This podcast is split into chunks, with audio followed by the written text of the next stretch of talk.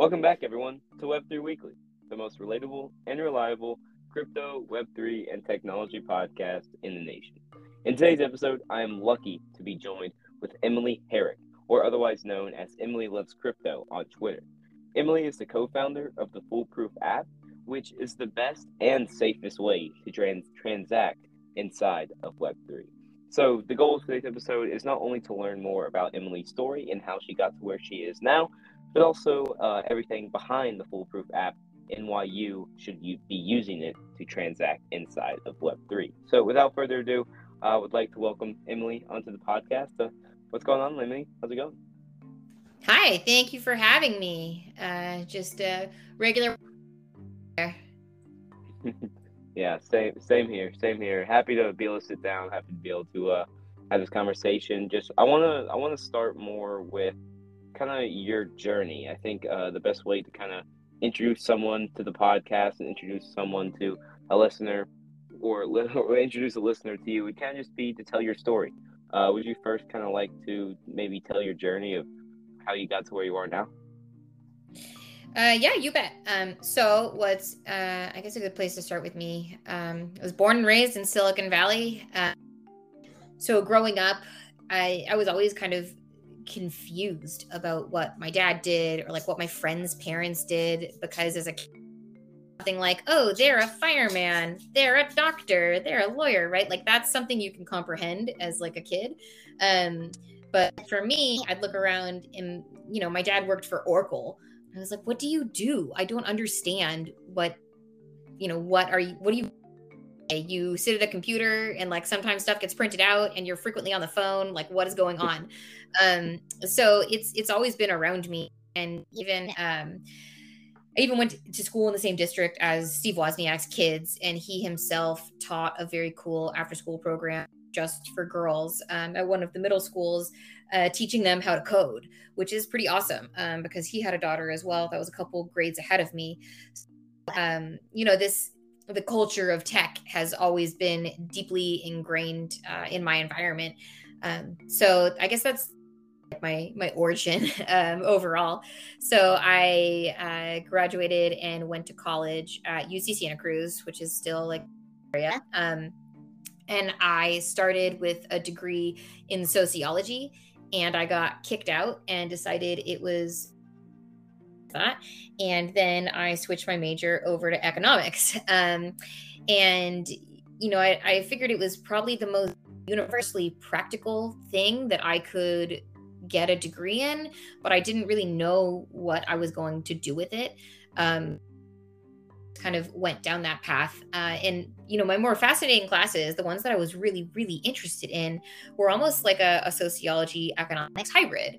Um, so I had this one teacher, John Robinson, who taught a class. Um, God, I forget exactly what it was called, but it was basically about economies and what their strategies are um, and what what's an effective uh, deployment of capital is to improve their real grassroots problems. Um, so you know you'll you'll see a lot of things um, for these rural communities, um, like in Africa.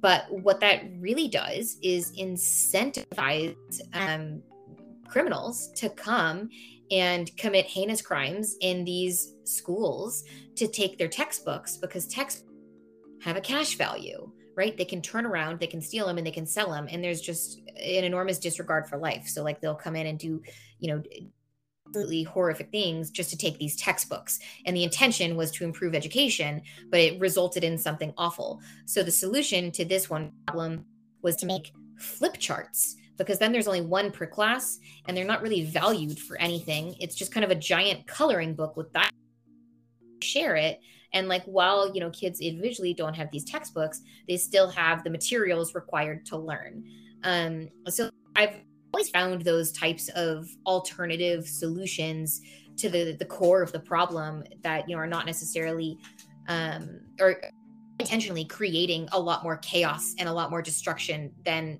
you know the the good intention was meant to um so that that message is always really so um out of college, I started in tech.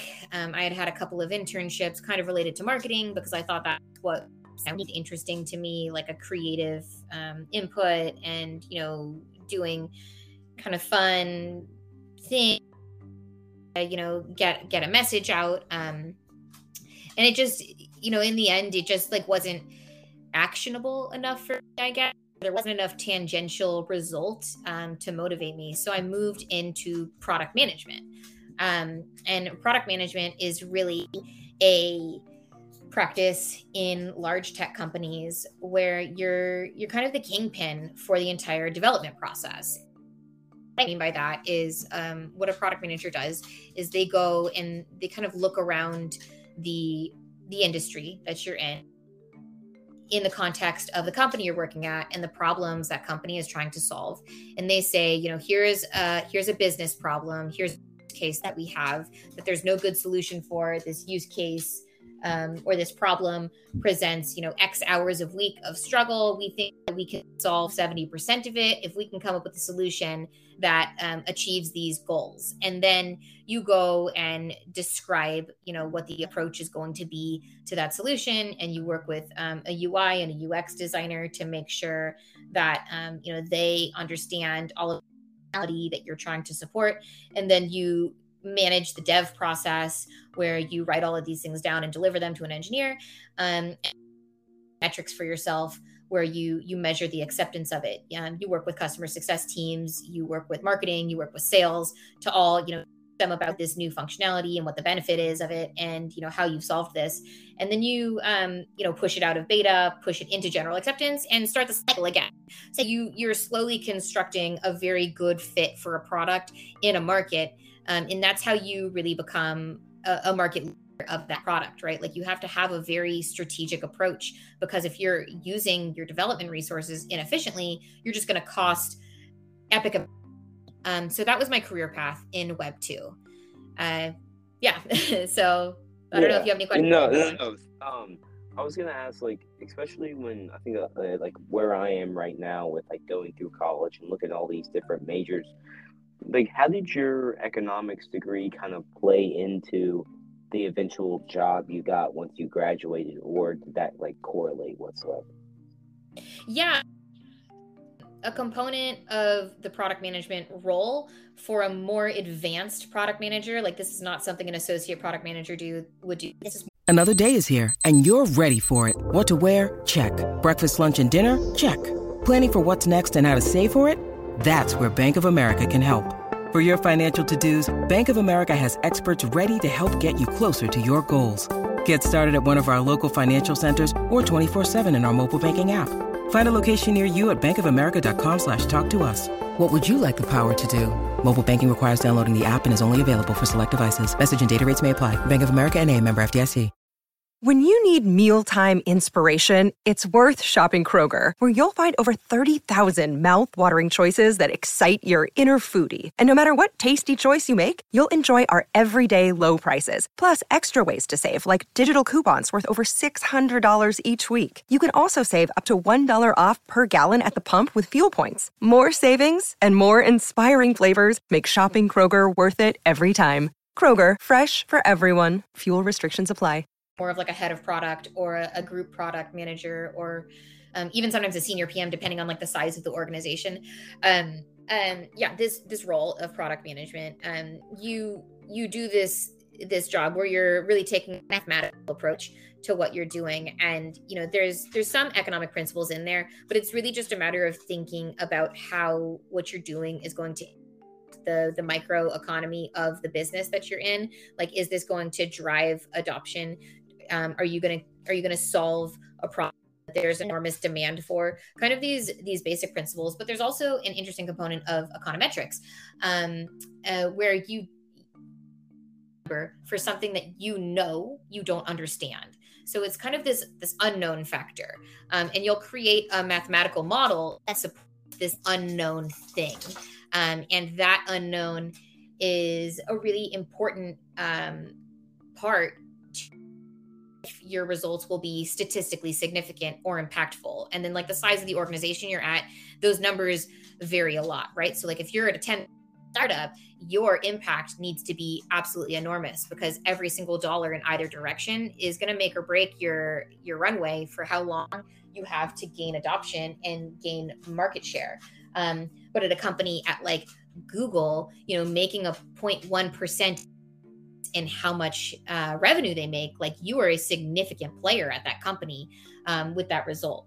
So it just kind of varies, um, and like ability to predict the impact and you know how effective you can be at solving this problem is important. So like I didn't directly use much of my economics um, degree, but I think just the ability to think through problems in that way is helpful and also something that is recognized on resumes where they're like oh you know maybe you don't have a um, computer science degree you're not an engineer um, which is a, a, very typical path for a product manager.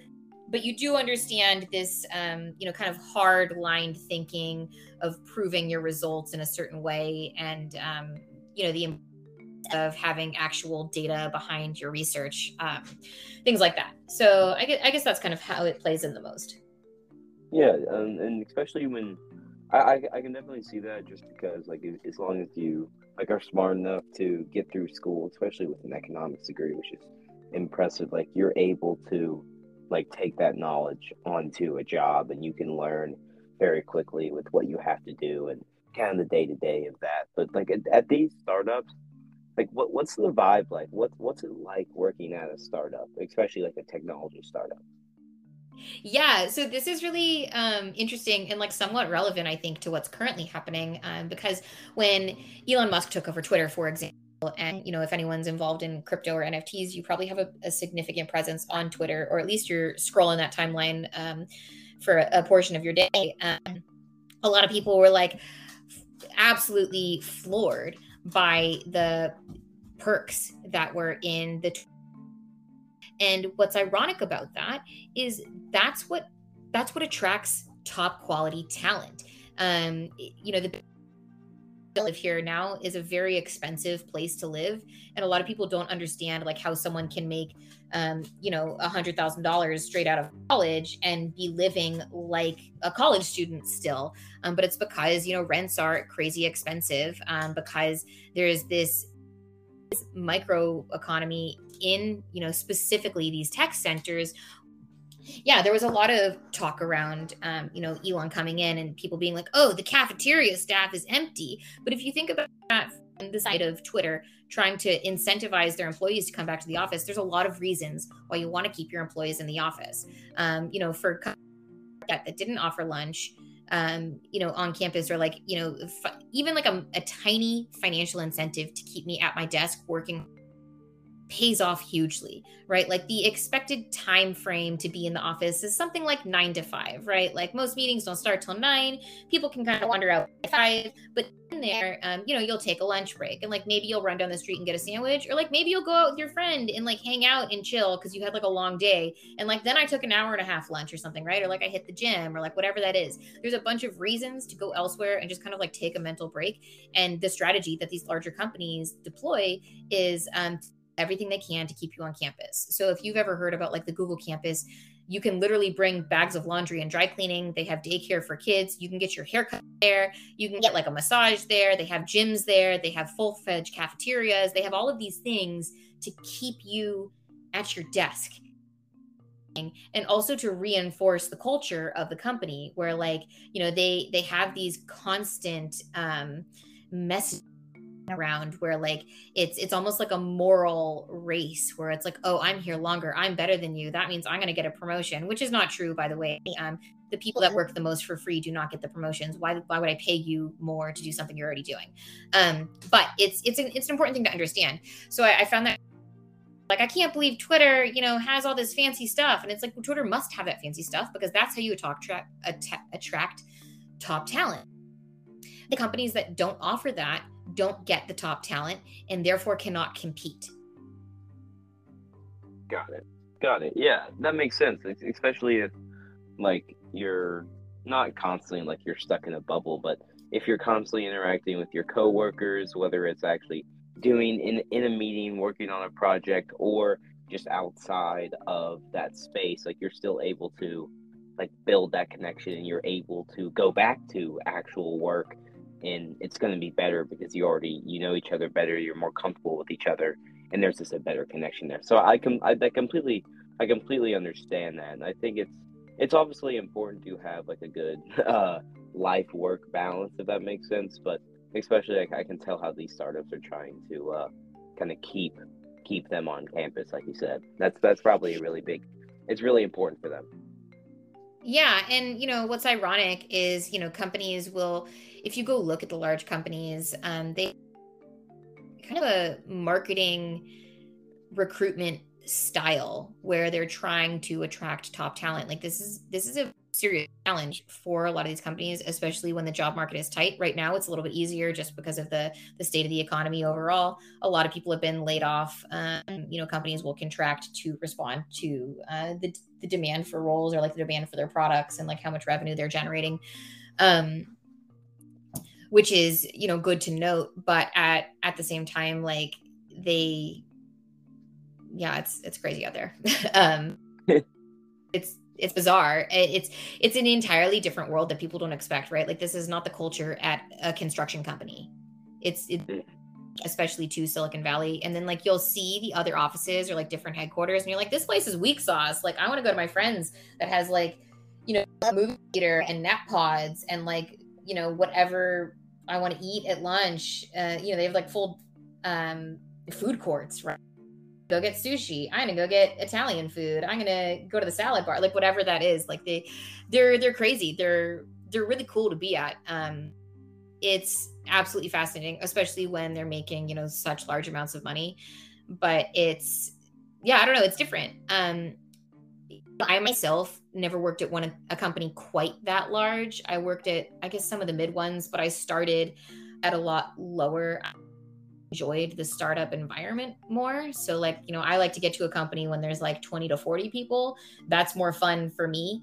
Um, because you can you can make massive improvements and like really have a lot of autonomy and impact in the direction because um, there's just so much going on that it's exciting and really cool those those initial steps that you make as a product are really fun um, so you know i haven't spent a lot of time there my brother worked at google for like four years though. So oh wow, I've always well, I've well, always been around it. What, what, did he do at Google? Uh, something about ad sales, marketing, something, something. I, I don't know. It's it's one of those jobs that like it's, Google makes it's one of the it's jobs though that like you know I I know he's doing a very niche function, but to like expand on what that was, I'd have to ask him directly yeah, told me before my eyes kind of glaze over because it's like not my it's not my jam. I don't know. I'm yeah, like, yeah, okay. Yeah. yeah, I know. It's the, the like the the allure and like kind of broad definition of startups. It's almost like the the goal of like the American dream almost like starting something small, creating it, then it blows up and it, it's very successful and everything like that. I think I think startups are kind of what makes us human, what makes us American, just because the freedom to build something, the freedom to do stuff like that. Uh, and startups are very good just because they're always like innovative. Did you ever work in any startups that maybe like had to do a like a funding round or anything like that? Um, I have what's been that, a what, part what's of. It, what's it like being a part of a company that has like that has a venture capitalist that's funding like the project? Um, so for one, they don't want to talk to any of the employees. Um, they're only talking to people that have like very distinct data um, that they're interested in, largely like customer acquisition or how much marketing spend is going somewhere and how efficient is your marketing spend, um, and then sales projections. They don't necessarily care what direction your product is going, um, but I believe that's all culture of a venture capital firm as well. There's some that are absolute micromanagers, and there's some that are um, 100% hands off.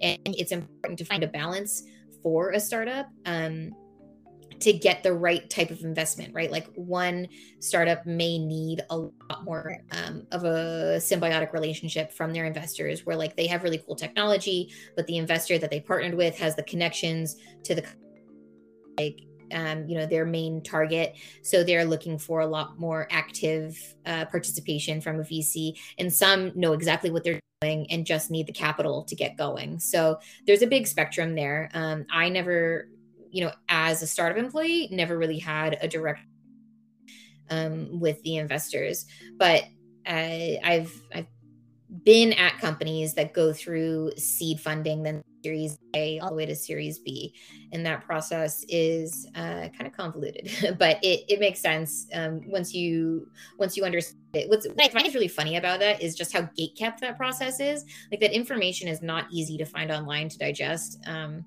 I don't know. It's it's kind of it's kind of bizarre out there. So yeah. Yeah, I think it's it's also probably pretty cutthroat with if like the venture capital firm is like, hey, I'm giving you X amount of money, you have to do what I'm telling you just because I'm I'm the funder. Like I kind of hold you by the balls, if that makes sense. Yeah, they right. exist. Um, they are not the people that you want uh, investing, though. So, like, I think VCs understand as well because you know anyone that started their own company obviously has a very strong desire to have a lot of autonomy. Um, and like, while yes, and you you also need them to believe in you, right? Like they need to trust that you're uh, a person that can execute on the vision that you outlined sold them on. So there's there's a balance to strike, and I think a lot of people. Um, or a lot of VCs ultimately wouldn't be successful if that's what they were forcing, because companies don't want their money in the end, right? Like ultimately, they already gave you a share of their company. If you're going to try to take control you don't know anything about you're just good at investing then like why you know there's there's a balance there's a balance to strike. So um and every vc also has their own culture. Mm-hmm. exactly yeah I, heard- I, I can definitely see that. I bet i guess i'm reading like i'm reading a book called good to great right now. It's all about like leadership and how level five leaders kind of continue uh how pretty much how like what makes a level five leader and why level five leaders are so are so good. And it really uh, comes down to the leader pretty much listening to the people around them and also helping those that are under him that if that makes sense.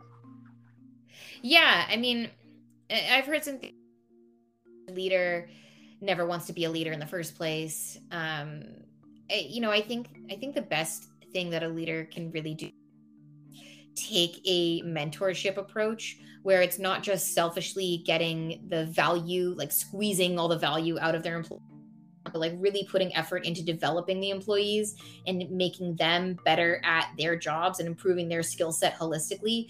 Because while you can't take that and go to another company, um, you're you know you're you're forming a relationship and a loyalty there. And as long as they feel that they can um, get better at their career path then i think you're going to get a better employee right? You've made a better employee um, for the time at your company they've gotten better at it and that they can deliver at a higher capacity. And ultimately you know people that are on, on their own path are going to move on. But um you know i think you know, having that culture at your company is really important. And um, you know having employees that have the ability to develop into is a good thing exactly. to have as well. Yeah. So yeah and with the mentor mindset and the mentor like being being a mentor to the people below you if you're like the the ceo or the leader or whatever it's important to like as you're mentoring them and helping them you're creating your successor so the company continues on when you're not there I think that's very important because I think a lot of people that are in high up positions are like, oh, I don't care when I'm done. Like, I'm just going to leave and retire and go to my house in Palm Beach. But I think it's important if you want the company to continue to and improve and continue to have like good employees and good products, you have to like build your mentor and build your successor as you are the leader at that. Like if you if you know yeah, like yeah, a thousand percent. And I personally am establishing company culture. Not that i've like done a great job at you know my startup yet but there's only a handful of us. So like we have a, a pretty close relationship as is. Um but like as you get bigger you know maintaining that that feeling of trust and openness and respect and you know an environment that learning and creative development and um, values top producers and uh, you know, praises them and rewards. That's how you create that success ladder for individuals as well as you know your company yourself. Um, and you know that kind of takes us back to what do where you know you feel valued because they're providing you you know this high pay or this autonomy or these cool perks or whatever that is. Like it does instill a sense of value. Um, showing up to a gray office with a cubicle uh, that you know abuses your lunch hour and doesn't even provide you coffee is like not a warm fuzzy feeling. Like you're literally slaving for a paycheck at that point uh, and people don't like it right like the top performers don't work really low tier performers mm-hmm. work there. Mm-hmm. People that need jobs, need the paycheck, end up working there. And that's, it's just not top talent typically. Yeah. Like with this market now, it's like the people that are looking for jobs kind of have a leg up of where they want to work. Uh, companies are sometimes more desperate for workers, so they have to treat their employees right. They have to treat them good. They have to pay well, just because there's so much competitiveness with who's going to get the right employees to where there's an increase, which is good. It's almost like a increase in human rights, if that if that makes sense. Like, and to put it like in a very uh, broad term, just like they continue to be treated well, and that's what's going to happen. Like, if you want a good product, you have to treat the people that are doing making the product and creating the product well for it to work. It kind of sounds like me, like like something simple to say. It's like duh, but I, I don't I don't think enough people know that if that makes sense. I, I mean, ab- absolutely, it's it's kind of crazy. So it's the the I guess it, it's really an art, right? And like a balancing act of you know wh- because all of that stuff costs money too, right? And you're making a sacrifice at some point of productivity um, with investment in development like and even if i'm not directly producing right now maybe this effort is going to make me more efficient. So i as an individual gain a better work life balance because i'm still completing the tasks and the workload that i have but i have a little more time with my family or to like exercise or do something i enjoy as a hobby. Yeah exactly like more time off better benefits stuff like that but I, I think that that's very important and like as uh people are continuing to look for jobs. I think that's something that's very important to look for. Not just the salary, not just what your work requirements are going to be, but are you going to be able to actually spend time with your family? Are you going to be able to enjoy your life? Uh, that's that's very very important. But I guess we can we can kind of pivot back to uh, the structure and the in the topic at hand. So I, I want to know like more about your economics degree and stuff. So obviously going through college, you were studying economics after sociology didn't go the way you planned. Uh, like when you first heard of like maybe crypto or Bitcoin with that economics degree, like were you a bit skeptical at first, or how did that kind of was, all play in together? So skeptical, so infinitely skeptical because when I first heard about crypto, it was probably like in 2012 ish.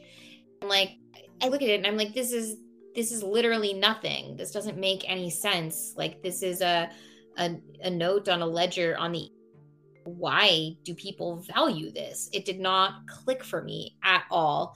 Um, and I'm I'm impressed by anybody that it made sense for early on because it was I mean not like an enormously expensive leap of faith at that time, but it was a lot of effort to get. Like you had to do a deep dive to figure out how to get into it. There is no centralized resources. There is no real discussion on it that surfaced. You could get some news articles here and there, but they were also of a very skeptical position.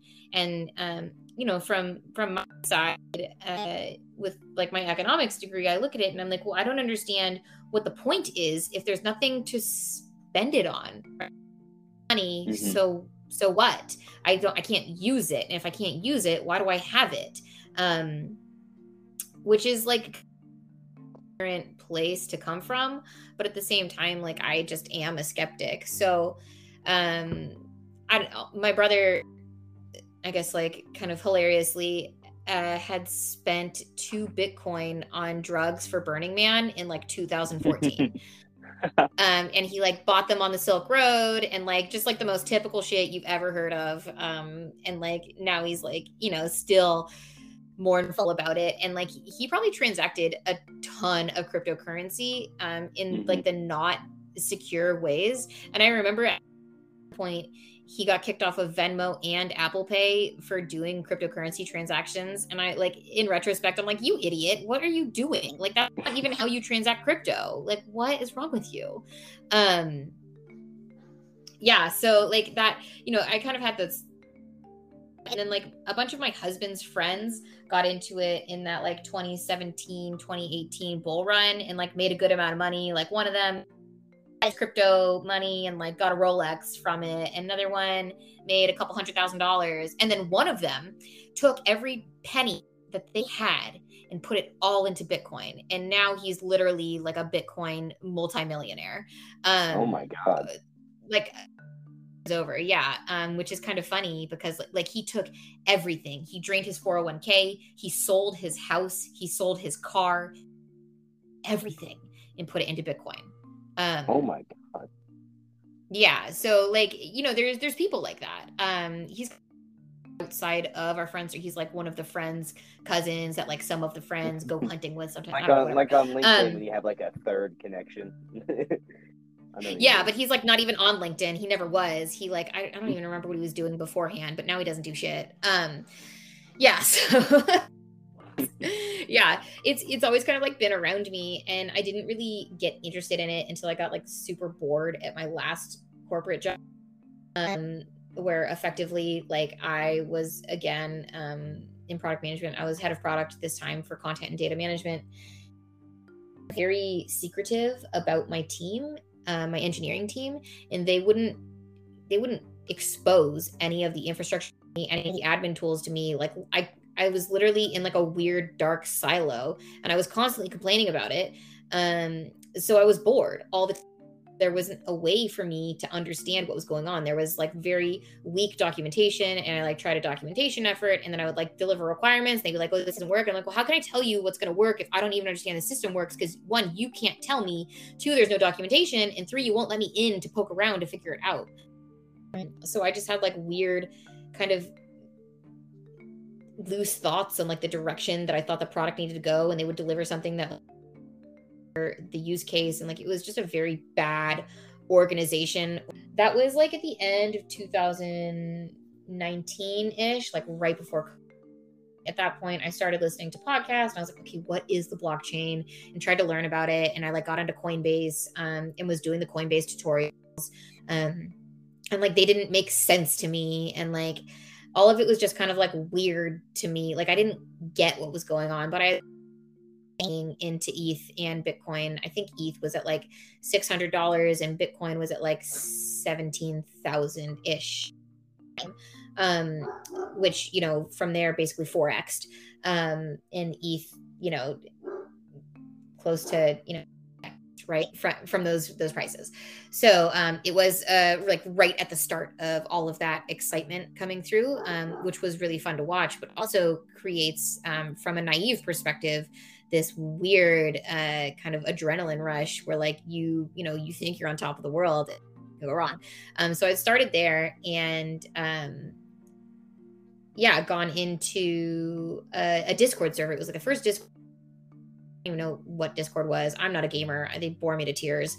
Um, the Discord server that I joined though was um, because I was bored and I was like, well, I'll just like you know shuffle some money around over here. I'd been into stock trading since I was like 18 and like had a trade account ever since and all of that. Um, so you know people were kind of day trading there and I was like, huh, how do I do this? And like poking around technical analysis, which like also me to tears. I'm like a lot bigger fan of fundamental analysis and like product development because that makes sense to me. And like looking at charts and drawing lines that can go this way or could go that way, I just think is I don't know, it's kind of like tarot cards for frat boys, if you know what I mean. Um, so I was uh, doing that, and one of the channels was a crypto channel, um, talking about all these shit coins, basically, and all these DeFi farming pools and staking rewards with like insane APRs. And I think the one that ultimately got me um, into DeFi or like, um, I guess, self custody wallets was a Solana um, farming protocol called Raydium, And Raydium had, um, it, was basically like a farm aggregator. And the way on a DeFi for a while was that they were trying to get very large liquidity pools. Um, and if you don't know what a liquidity pool is, it's a component of an automated market maker. So if you think of like the stock trading, like if you think of the New York Stock Exchange floor with a bunch of people running around it's in the air for orders trying to find a friend to match with to buy whatever they're selling at that price. The automated market maker is that same function but for crypto. So they build that in programmatically. And in order to make that function happen, you need what's called a liquidity pool. And the liquidity pool is um, basically how deep is the water for you to swim across and make your trade. And are you going to make a lot of waves when you go from side A to side B because the water is very, very shallow and it's going to get super choppy? Or is the water super deep and your little trade isn't going to be very impactful? Or if you're cruise ship going across, you know, a mid-sized pond, then you're going to make a huge impact, um, you know, whatever direction you're going. So that's basically what this liquidity pool is. um, Solana tokens we're trying to get very large liquidity pools to make less impactful trades. And this is when I got into FTX because what we had figured out very early on in this um, stock trading Discord's crypto channel is that um, FTX was the only tool at the time that it was very easy to short things on. And we were doing um, shorts left and right um, because it was a stock trading Discord offering something like 300,000% APR for staking, people are going to go in, maximize their staking rewards. All the early adopters and whales are going to exit. And when they exit, it's going to tank the price. So you could pick these super high APR pools and then you could go on um, FTX if this high APR token was adopted on FTX and you could short the absolute pants off this token and make a lot of money. So I started off in the APR pools themselves because like that's basically too good to be true. And then I was like, whoa, whoa, whoa, whoa, whoa, let's back this up. Um, I want to place the bet. I don't want to be the exit liquidity. So um, that's what we were doing. Uh, you know, I like honestly had sent a lot of money through FTX and had a bunch sitting on at certain points in time that I am so relieved that I didn't get my head chopped off effectively like everybody else did in there with you know all that happened. But that was how i started in self custody and in um, defi.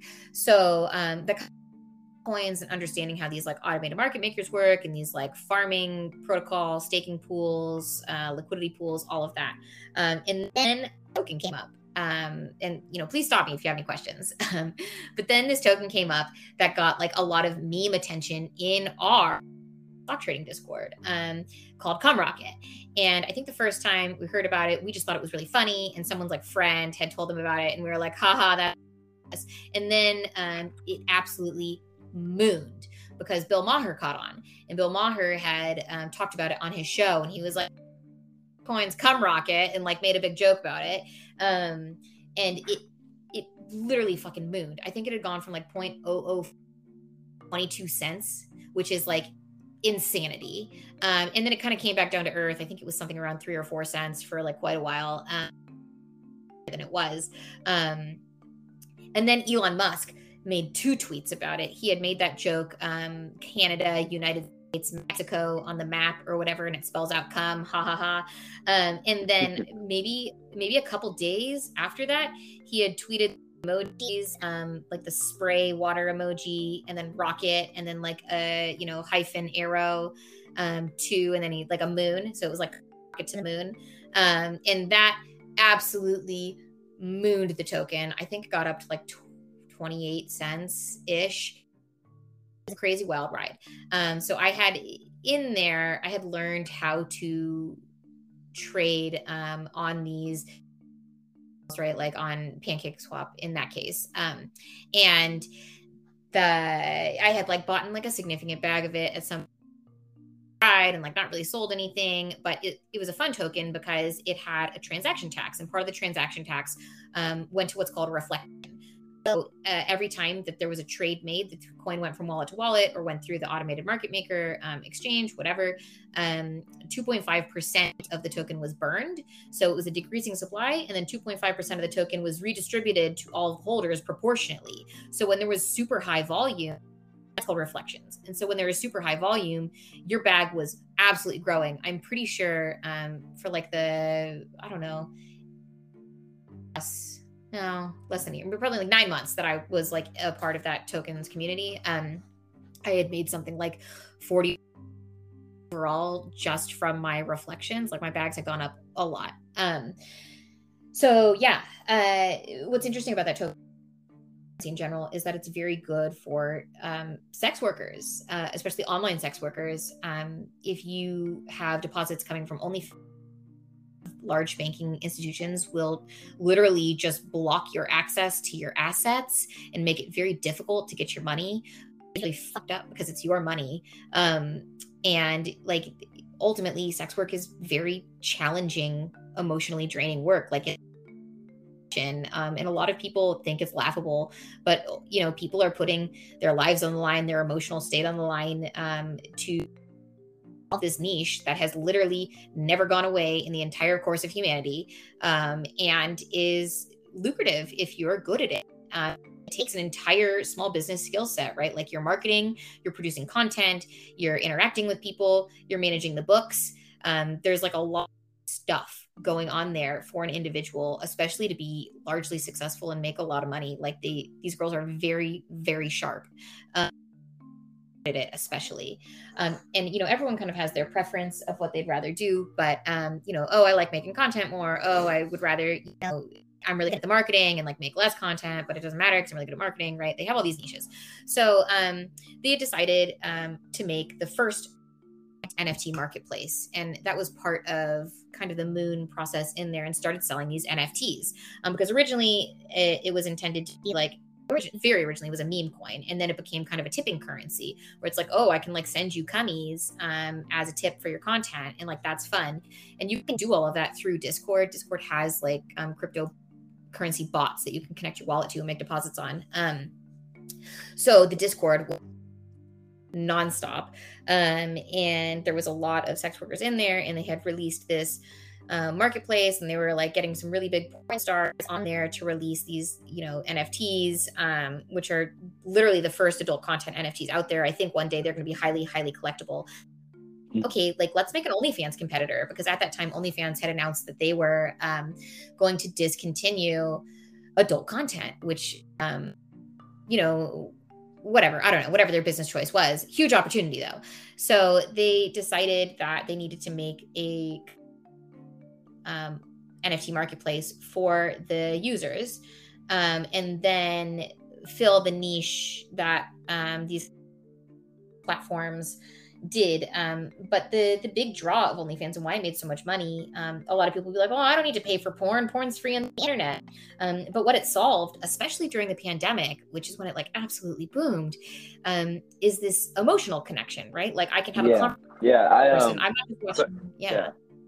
Sorry, to cut, sorry to cut you off, but I was listening to the Iced Coffee Hour, and they were it's like a kind of like a finance podcast, and they were interviewing someone who was making like 50 grand a month off of OnlyFans. And she was explaining like how many guys, especially during COVID, would just like talk and like that's why they subscribed to her like OnlyFans was just to like interact with her. And it wasn't even like a part of the like porn part of OnlyFans, if that makes sense. Yeah. And I won't be the first one to tell you that's a very 50k a month is like not that hard to make if you're mm-hmm. really good at making content. And it's not, like I said, super draining, very, uh, it just kind of exhaust, like taxing from a business perspective. Um, and it like takes a lot of work. Uh, and like you have to, you have to be good at it for sure. But like a girl that I go to the gym with, um, had like a decent size uh, Instagram and TikTok following, and she's like, I'm just gonna make an OnlyFans and like put some, you know, topless pics up there, like nothing else, just topless pics. And the first month did it. She made $25,000. Wow. Which is funny wow. because like professional weightlifters are notorious broke AF. Like they make zero money.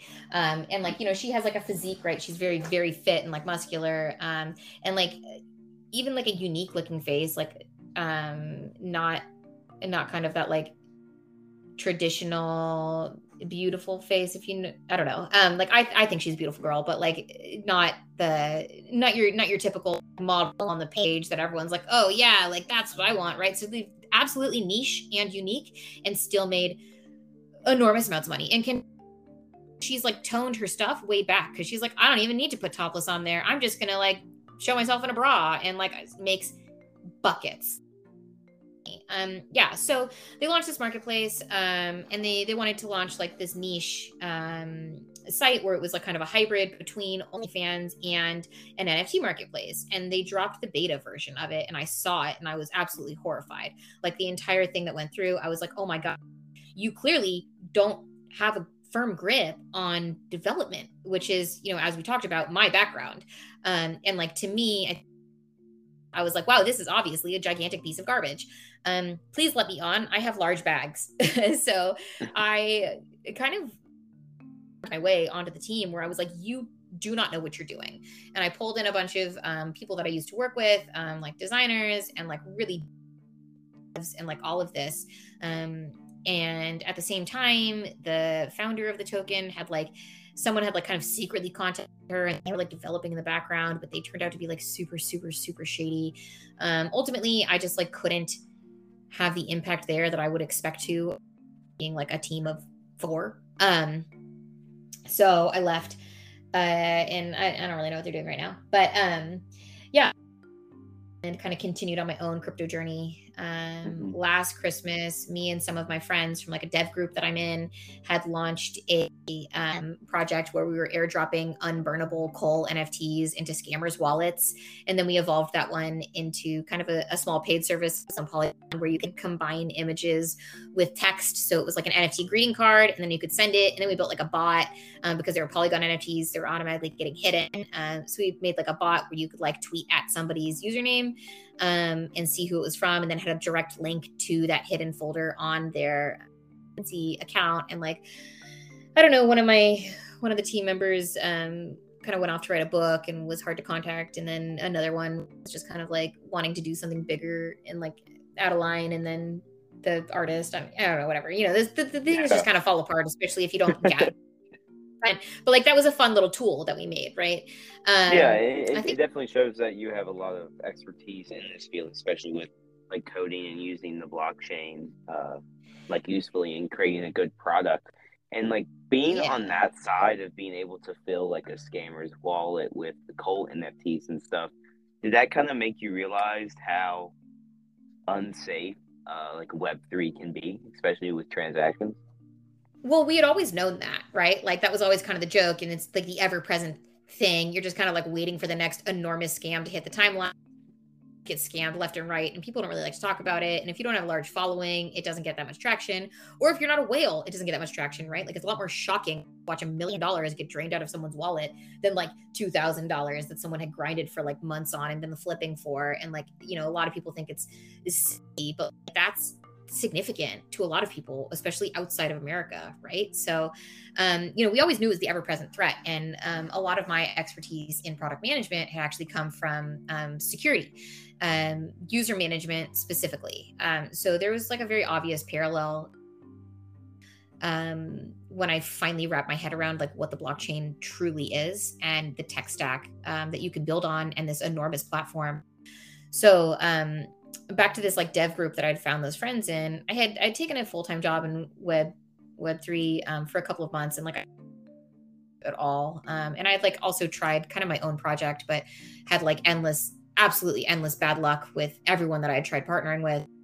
Had probably put about fifteen thousand dollars into it at that point, and like I could not get anybody to deliver, to make it work, to not lie about their skill set, like all these. Um, so ultimately, like last June, my partner my now partner contacted me and he was like, I solved this scammer problem. And I was like, how in the fuck did you solve this? Absolutely evaded everybody forever.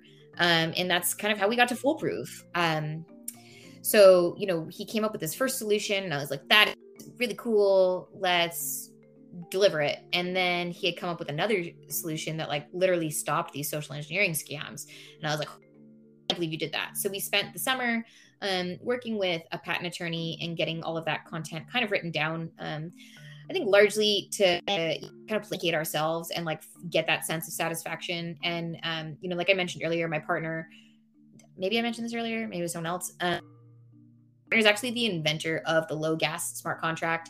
Um, he's like Squeebo NFT on Twitter, um, and then it was stolen and uh, the person that he had written it for took all the credit um, and gave him literally none, which is like like if you invent something cool as an engineer like all you really want is someone to say wow like you did something really cool good job and he just like took it all for himself zero effort or ability to execute something at that scale um, that's really innovative and cool again. So that sucked um, so like we kind of went through the patent application which was really useful for us because we found a absolutely critical flaw in our architecture um, where had a vulnerability. So it allowed us to find that vulnerability and rebuild and that kind of set us back um, but you know here we are delivering our first product which is the shadow token which is now available for general acceptance and we've deployed it on um, Violetta Zironi's um, nft music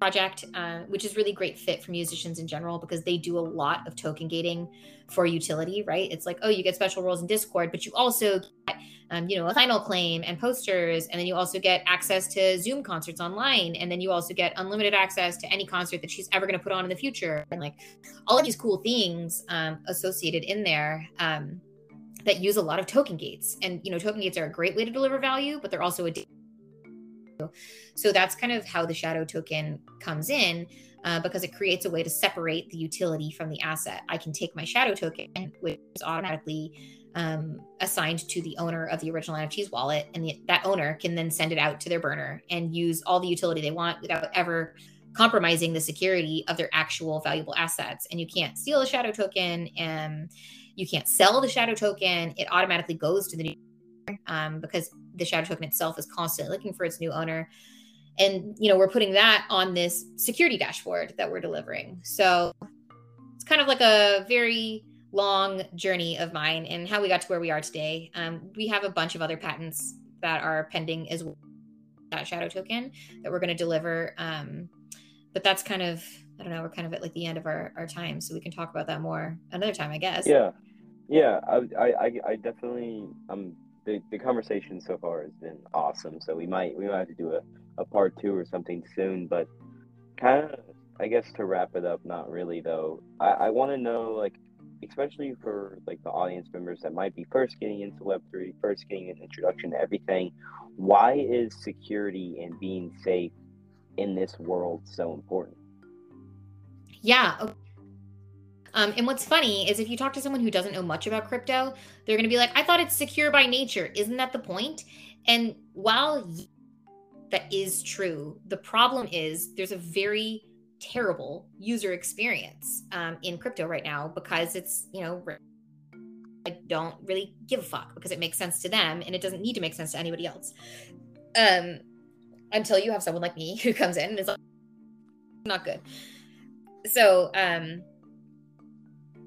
most scams that take place are the result of social engineering, uh, where they'll go in and they'll um, kind of elicit a panicked response from you, known as FOMO amongst us, um, fear of missing out.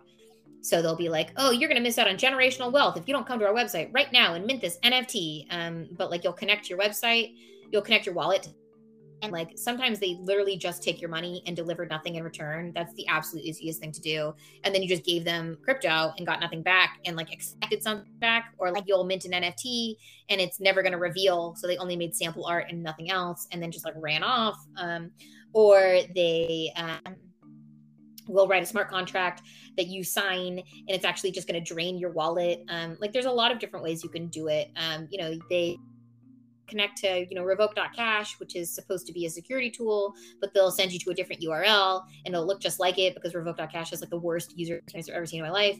Um, and it's very easy to replicate. There's even a tool that makes it super easy to replicate an entire front end. It will literally just download it and then you can it's identical. Um, and I use it all the time to make like small modifications or like take a component from a website that I like because I'm not an engineer, but I can like and paste I can like you know make a collage of a program. Um, so you know they'll they'll do something like that. Um, but yeah, that's all social engineering, largely exploiting the terrible user experience where I'm prompted to sign a transaction, but I don't know what's going to happen as a result. Um, and there's a couple of tools come out, but they're mostly Web two based, which is a problem because Web two um, is relying on a single uh, point of management right it's going to serve you something and then you consume it but very core to the architecture of is self custody and the ability for me to protect myself. I make decisions that impact myself directly. There's nobody to go to to reverse it. That's not how it works. So we provide tools um, for you as a user to make your experience better. Got it. I, you know, I, that's another reason why I want to have you on the podcast. Not only just because you're you've been in so many fields, so many startups, and you kind of have your knowledge is like all covering in this space, but especially with safety uh, in this podcast being kind of intro and beginner focused, uh, always harping on being safe. Uh, whatever you're doing with your wallet, whatever transactions you're trying to make, is something I will always uh, continue to harp on. Something that's very very important. So Emily, I wanna I wanna thank you again for coming on the show today, kind of talking about your journey and uh, the fun, the fun with startups, the fun with crypto, and what you're doing right now, Web three, and kind of continuing to push the message of being safe. And if if, if anyone that's listening right now hasn't, go check out the Foolproof app. Uh, it's very helpful. It's going to keep you safe on your ventures inside of Web three as long as you learn transact and probably mint NFTs and stuff like that. It'll keep you safe. So uh, yeah, it's gonna be kind of gonna be it for me. Emily, is there anything else you would like to let the audience know before we head out here? Maybe where they can find you, where they can locate the Foolproof app. Yeah. Um, right now, the only thing that's available uh, app wise is the Shadow token. Um, and if you have a Shadow token deployed for your projects, like you can either get that from our sandbox collection, which is called like pumpkin spices or pea spices on Twitter. Um, and you can find me there and things um, from Emily Loves Crypto, which is L U V S. Um, so I'm Emily Loves Crypto on Twitter, and I'm linked to all of that. Pumpkin Spices is our beta project, so you can go and get access to all the features as they come out. Um, if you just want to check out, you know, foolprooflabs.io or dashboard uh, uh, is it? It's dashboard.foolprooflabs.io to get to the shadow token dashboard. That's where the major improvements um, very soon. Um, and then, you know, if you want to deploy the shadow token for your project and shift your token gates, um, you just do that very easily from foolprooflabs.io slash deploy. You literally just enter the original contract address, click deploy. It costs like 0.01 ETH. It's nothing. And um, now have a basically free utility for your entire NFT community. So, yeah, um, thanks so much for having me. Thanks so much for having me. Appreciate uh, you know you taking the time and wanting to educate your listeners on what we've got going on and you know find out a little bit more about my, my journey, which is always fun. um, it's been a wild one, but I'm hoping that this is uh, really the the make it because we've worked super hard on so much stuff that just hasn't, you know, panned out. And we're finally doing what we want to do. And, you know, we think it's got a really good chance. So, um, you know, we're hoping to add some, some adoption of crypto, especially self custody, especially in the wake of like FTX and 3AC and Voyager and all of those awful exchanges that are centralized and have nothing to do with crypto, except that they're leveraging crypto. Um, yeah. So that's that's about it, I guess.